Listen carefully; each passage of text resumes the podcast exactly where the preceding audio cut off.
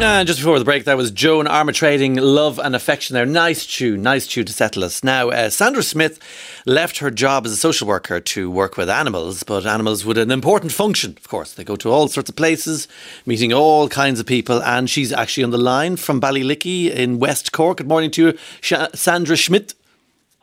Good morning, Oliver, and thanks for having me on your show. Oh, not at all. Thanks a million for chatting to us. You're near Bantry in West Cork. Would that be true? That would That's be the, right, yeah. Around the Mhm, place. yes. Beautiful Bantry. Beautiful Bantry, of course. So you used to be a social worker, is that right? That's right, yeah. I got trained as a social worker and I worked for, well, uh, Southern Health Board, HSE Tusla, um, for about 13, 14 years. Did you enjoy that job?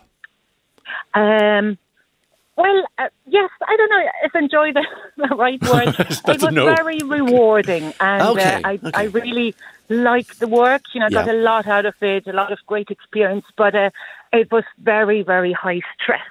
You know, as you Yes. can imagine, you know, lots of cases being sent here and there and everywhere. Um, yeah, so come about 10 years ago, I decided to pack in as a as an employed social worker and become self-employed and start my own little place down here in Ballylickey. Lovely. And your business is called Hairy Henry. That's right. I named it after one of my lovely horses. Aha. He's, as you probably can guess, he's very hairy. yeah, hence He's an. Irish cob, and he is working with me as a therapy horse. So uh, I So- provide therapeutic riding for my farm for children and adults with um, extra needs, extra challenges. That's a really nice idea. So it's therapeutic uh, riding centre and uh, children and adults. Uh, and what do you do on a, on a typical day in, in the riding centre in particular um, when, when you have these? Um, well, it starts early before daybreak to feed the horses. Uh, they're always hungry. Uh, then there's a bit of mucking out and get the horses out and give them a bit of exercise, bit of run around, do a bit more mucking out.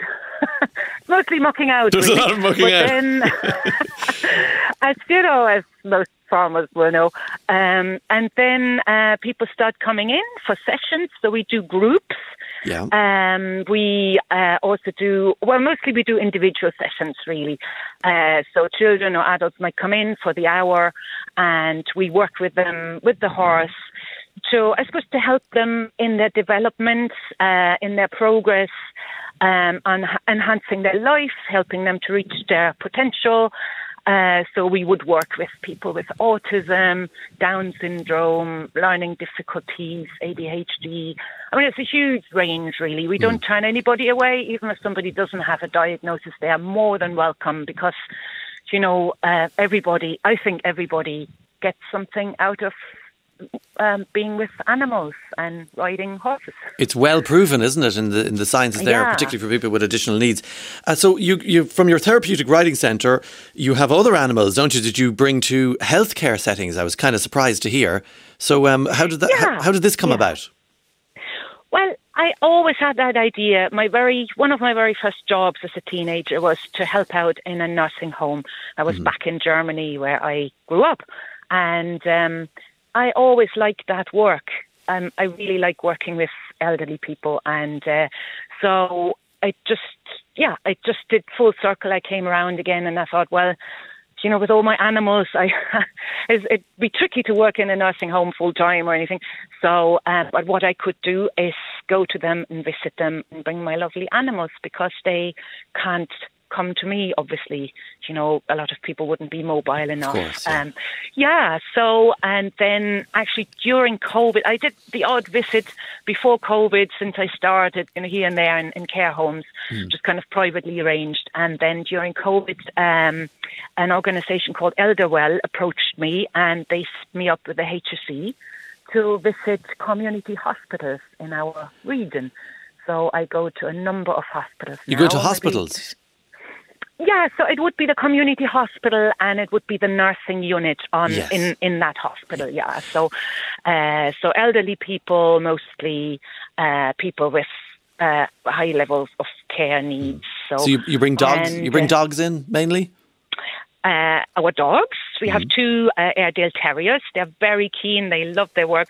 Uh, we have uh, sheep. We have uh, pygmy goats, donkeys, we have a pony, and we have guinea pigs as well. And we hope to train up hens as well to come with us.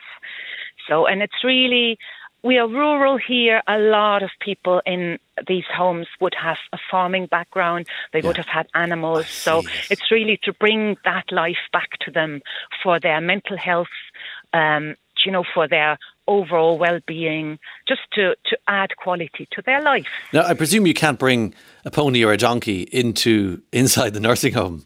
Oh yes, yes, yes, we do. You do.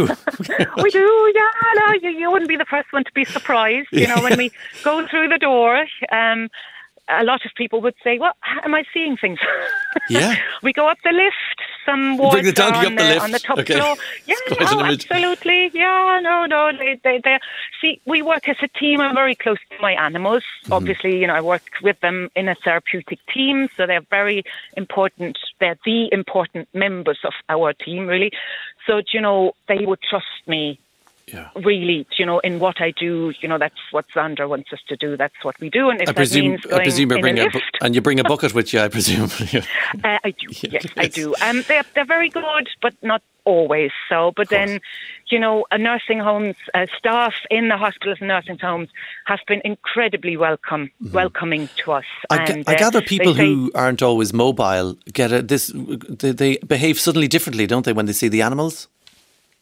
Absolutely, yeah, and that's part of what we uh, what we work on is to to get people stimulated and get them excited and you know get them happy and smiley. And then when somebody's maybe confined to their bed to sit up maybe to reach out and you know to help them with their mobility.